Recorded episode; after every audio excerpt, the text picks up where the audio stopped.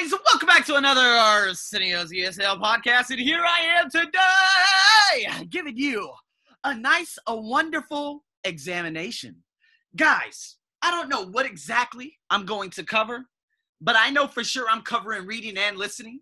This could be extensive, um, and more than likely it will be. But what we're going to do here, this is an examination for what we've already covered in past podcasts, right? So what I want to do is really start banging out a lot of this reading and listening and different things that I have found that I realize could be very useful for you, okay? Before proceeding forward and going into some of the more, you, you know, in the later stages of this entire uh, season, which is number five. So what we have here is you're going to hear me first, okay? I don't even know where my speaker is. There it is. You're going to hear me first. Now, you hear it distant me, and I apologize because I am uh, putting some things together. Okay, now I am back. I'm going to read an article about tourism, okay, and about tourism being a double-edged sword. A lot of you are like, okay, what does double-edged mean? Well, it could be there could be positives and negatives. Now, we've already talked about tourism. You've heard the podcast. You've seen the blogs, and now we're getting into this. There are a number of different podcasts that are coming out, and it's because I have so much time, obviously, because the entire world is on quarantine. All right, so here I am today, and I'm giving you guys uh this wonderful segment. This is going to be a power one. You guys should love it, will love it, and again, you must engage with it on my blog, the arsenio buck show dot com. Now, with the questions, okay, there's a reading to this article that I'm going to be telling you guys right now. You're going to, of course, read this, listen to it, and which two of the following, A, B, C, D, E, which you will see on my blog, are made about tourism on the islands, okay? So again, you have one and two. You have to choose between A through E. That's part one. Part two, it says, which two of the following opinions are expressed by the writer of the article?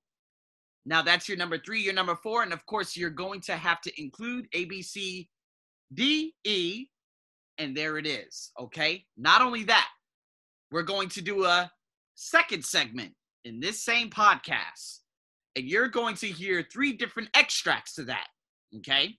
There are six different questions that you're going to hear.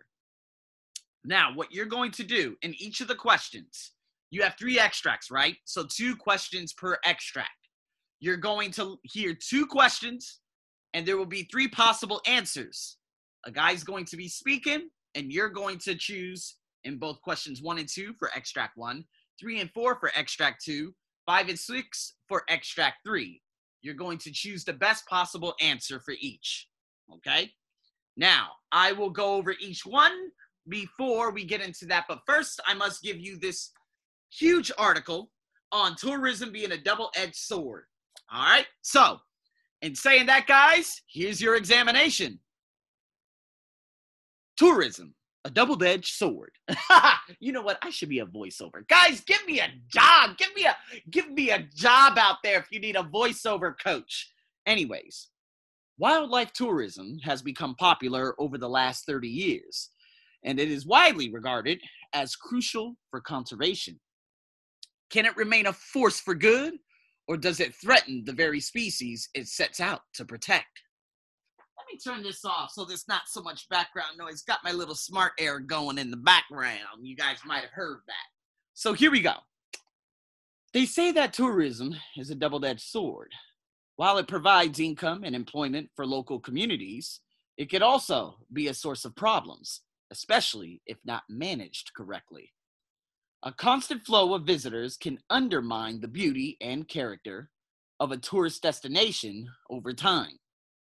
Nowhere is that more clear than in the Galapagos Islands. For decades, tourism revenues have provided the incentive to protect this archip- archipelago. Oh, I hate that word!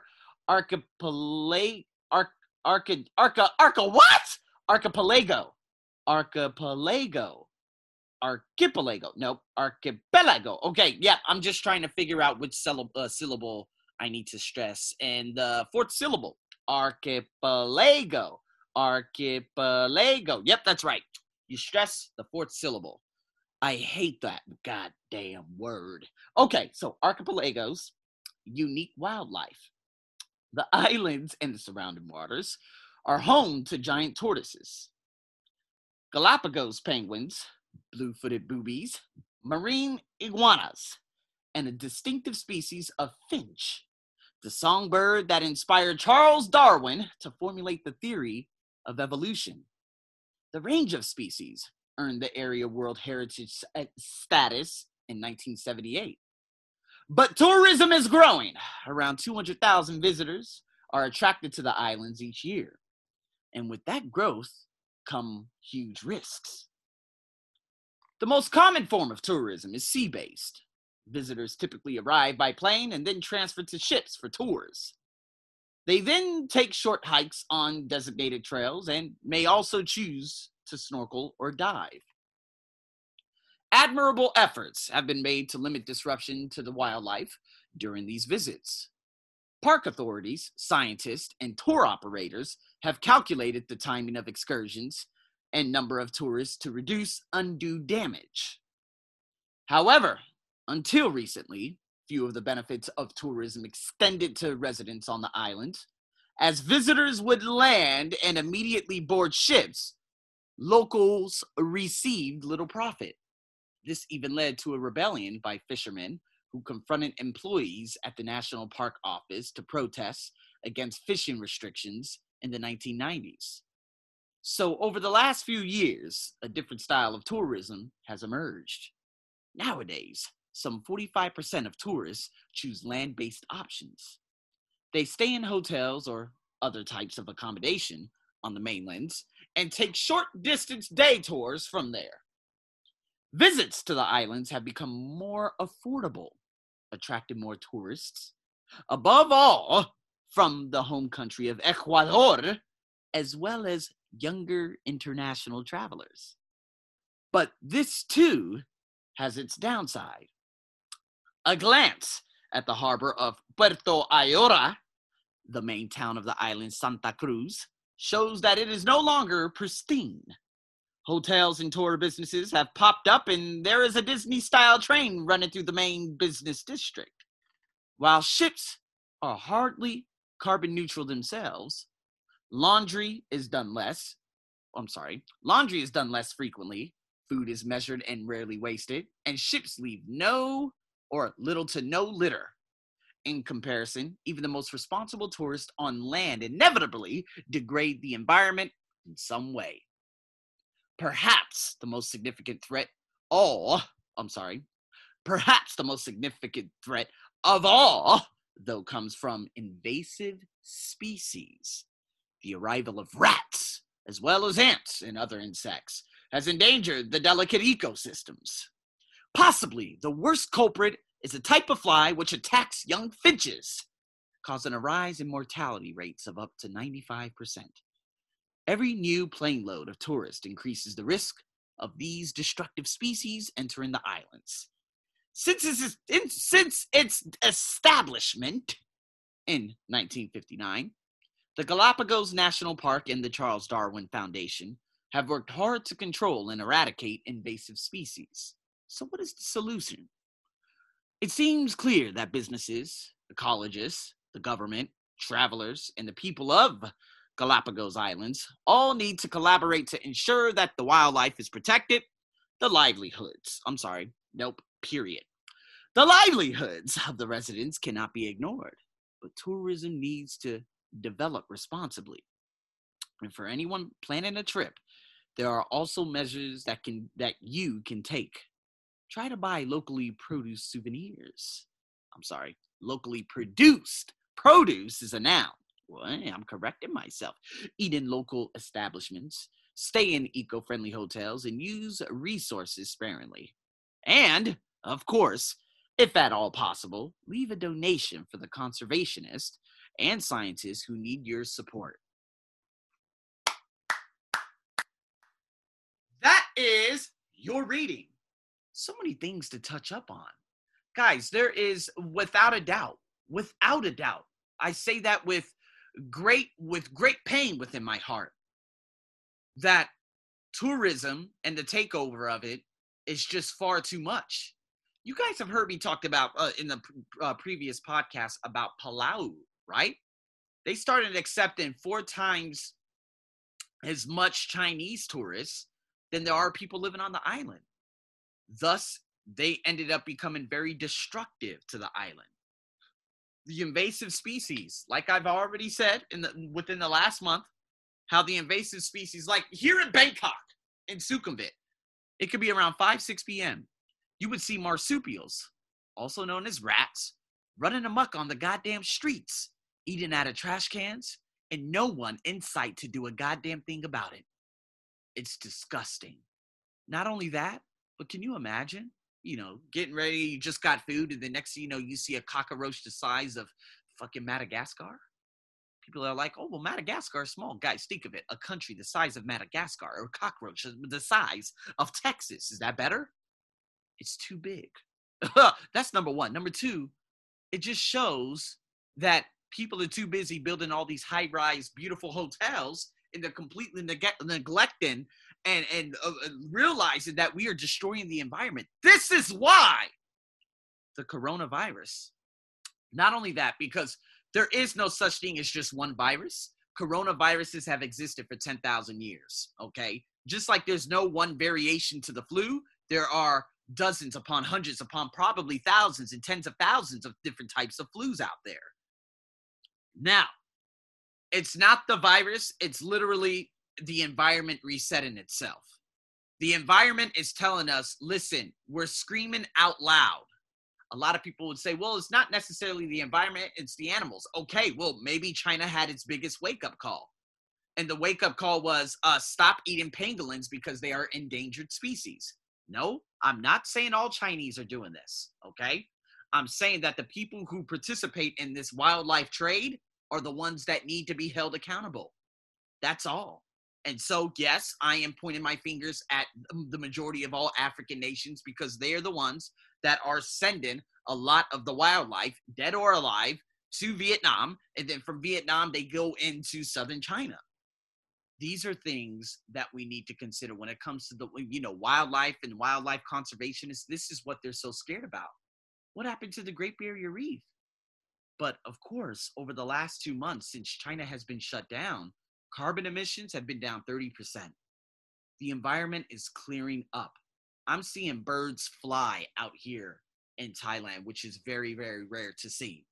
Okay, yes, there is construction that is still going on, but the amount Of, of of pollution and the amount of people and the amount of everything that we continue. What what was it? The, the the beach.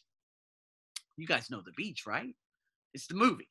Well, I don't think it's so much the beach, but in that little area in the Andaman Sea, they shut it down for about one to two, three years maybe. Why? Because the ecosystem around, it was taking a massive hit. So yes, tourist companies, they ended up going down the drain.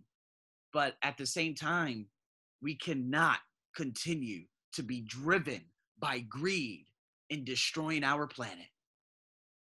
I was just walking down the street just earlier this morning, and I saw eleven beautiful cats just sitting there, licking their paws right there on the sidewalk. Had to hurry up and make an Instagram story about it. So if you guys, well, it's probably gone by now, but by the time you guys hear this, just know that, you know, it's not the fact that the coronavirus is now allowing all these animals to come out. No, it's just the environment was suffocating with what human beings were doing. And now things are, be- they're shutting down. Italy shut down. South Africa shut down. Wales and power plants and construction and all these production plants, to rec- they're shut down. And so now the temperatures are returning to normal. Everything is returning to normal. And this is exactly what we needed. We needed to take a step back. And I'm not saying that, oh, all these people needed to die. No. Well, the thing is, the people people die from coronaviruses and flus every year. Okay? It's just at this point, at this point in time, it got blown way out of the uh, out of proportion. Complete economic reset. I'm not going to say collapse, but it was a reset because everyone's going to be fine. But it just makes us assess ourselves and look at ourselves and say, huh, about my job, about what I'm doing to the environment, working from home, you know, e-work. This is why e-work is very, very important.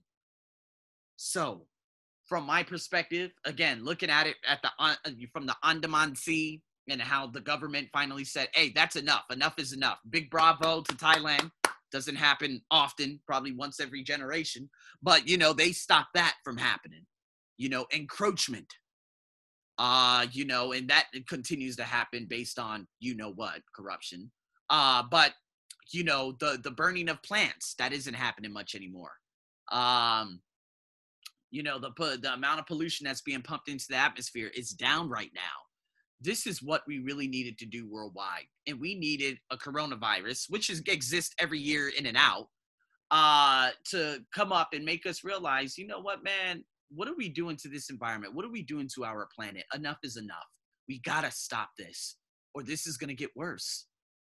So that's my two cents about tourism being a double-edged sword. Make sure, of course, that you listen to that again, or you know what, if you guys just wanna read it, you can do that also. Now, going into the second phase of this. Okay, we got the questions here. Now, in extract one, according to the man, the biggest advantage of machine translators, what's the biggest advantage? A, they increase business opportunities. B, they allow you to communicate without pronouncing. C, they enable more people to communicate. That's number one. Number two, what do the speakers disagree about? The number of languages a machine can translate, the future of translating technology, or the effectiveness of current machines. So what I'm going to do, I have this audio. It's going to be a nice five, five minute and forty-five second audio. So you guys are going to have to listen very carefully. And then I'm going to pause it before going into extract two to tell you the next two questions. And then the next two questions for extract three. Make sure you tune into the exact questions if you want to see them on my blog on the arsenio buck show dot com. So with that being said, let's listen in. Extract one. I've just downloaded an app for my trip. It may not be perfect, but it's better than me trying to pronounce some incomprehensible nonsense. At least I can just type in a phrase and show it to someone. Um, I've had some pretty bizarre conversations using translating tools before. Once, at a hotel, the receptionist typed in a message and it just came back as a string of unconnected words. I know, but they're getting better all the time. It's just a matter of more data, more power, and better software. Mm. I reckon in about ten years' time, we'll be able to converse in dozens of foreign languages. No more language barriers. So, will people stop speaking then and show each other screens all the time? No, there'll be an earpiece and it'll whisper what's being said to you. Can you imagine at a party where everyone's speaking different languages? Or business meetings? Just think of the opportunities. Sure, it'll eliminate the need for a shared language. But think of how many languages there are in the world. I can imagine if you speak Spanish. Oh, don't Chinese do that already. Okay, hold on, guys. Normally, of course, with my Bluetooth, it is a big, big problem because for some reason, the Mac iOS, if you guys haven't already heard, is a debacle, meaning it is terrible, okay? I don't know why, but what I need to do, I need to lower it so when it's not too loud, it just doesn't, you know, uh, let's just say it doesn't conk out on me. Sure. So what I got to do is hurry up and try to reset this before I completely give up. And let's see what we got here. Okay, I think it's good now. It'll eliminate the need for a shared language. But think of how many languages there are in the world. I can imagine if you speak Spanish or Chinese or German, you'll be all right. But what about if you speak some obscure language? Eventually, I think you'll just have a drop-down menu for any language, so it will open up business and tourism to even the most remote corners of the world. Machines will even be able to interpret sign language. So you're talking about bringing people in who may be isolated at the moment. That's the main benefit. So I Extract de- two. I decided that I am not going to tell you guys the questions. If you want to check the questions, quickly go on to my blog, pause this, go on to my blog, and then we'll go from there because this might just go out on me again. And boy, I'm in front of a very big window, and I would not like to toss this right through the window. That would be a very big disappointment. So, I've been thinking about our project on disappearing languages. Oh, yeah? Have you heard of Manx? No. What's that? It's spoken on an island north of Wales called the Isle of Man. And yes, I thought we could use this. It's a perfect example of how a language became extinct and then was revived again. Does it say how it died out? Yes. Economics, of course. People thought it was worthless and associated with poverty, so they started using English, and little by little, it disappeared. Right, so we could start by talking about that. But how did they bring it back? Presumably someone still spoke it. Yeah. A couple of guys travelled round the island making recordings, before it disappeared, that is, so there was something to refer to. And now one of the main schools teaches in Manx, and the kids just learn English once a week. For me, it just goes to show that you only need one or two people to make a difference. So the children speak Manx at school, and their parents learn it too, because they want to speak to their kids. But still, there's not much tourism on the Isle of Man, and you can't speak it anywhere else. No, but the children have pen pals in Scotland because Manx and Scottish Gaelic are related. But it's part of their culture and identity, and it says here that people are choosing to listen to music in Manx. They have a tradition of storytelling, but not in literature, in music. So that's how they're communicating their culture and language. Okay, so back to the project, we could talk about language in education and in music. Right, but I think the most important thing is technology. If you think about it, recordings kept the language alive. There are videos online and podcasts. An app for smartphones has been downloaded by thousands of learners, and tweets. The newest word in the language is tweetle. Okay, well, let's start with that. Interesting. Interesting. Extract three. Hey, do you fancy doing a quiz? Look at this. What does this mean? Hotel. And this? Turn left. Right. See, here's a system that beats language. It says here that thanks to digital communication, things like emoji and emoticons, signs are replacing the written word. Well, it's true that if you go to an airport or train station, you can navigate your way without any language. Everybody understands the signs for a bank machine or cafeteria. Right, and lifts in public buildings. And if you go to a fast food restaurant, you can point to a picture or click on it. When you think about it, there are new icons all the time, like Wi-Fi. So as people travel more and tourism increases, maybe there'll be more icons, not just in transport hubs, but in cities too. Perhaps this is the new global lingua franca, not English or Spanish or Mandarin. It certainly makes travel easier, and I can imagine it would help people moving to a new country. They can find their way around, find the local amenities. It would take away the urgency for learning a new language and perhaps reduce communication breakdowns. But that's not the only reason for learning a language. You mean for work and things? Not just for that. I mean, one of the most fun parts of travel is interacting with people.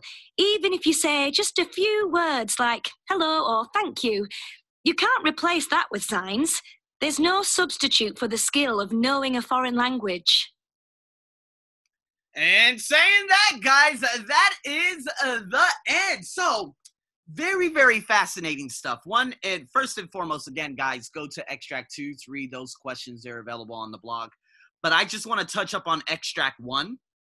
I think it's very, very fascinating to hear from two different perspectives about, you know, how technology could be useful, but could also destroy the need of, you know, communicating or learning the language. This is what I was so scared, or this is why I'm so scared about translating services in general. Um, again, having a translation, by all means, I think it is extremely important. When I first moved here to Thailand seven years ago, I only had my iPad. Google Translate was non-existent at the time. This was May of two thousand thirteen. If it was, it was just terrible. And I remember I was trying to, uh, I was craving rice and chicken.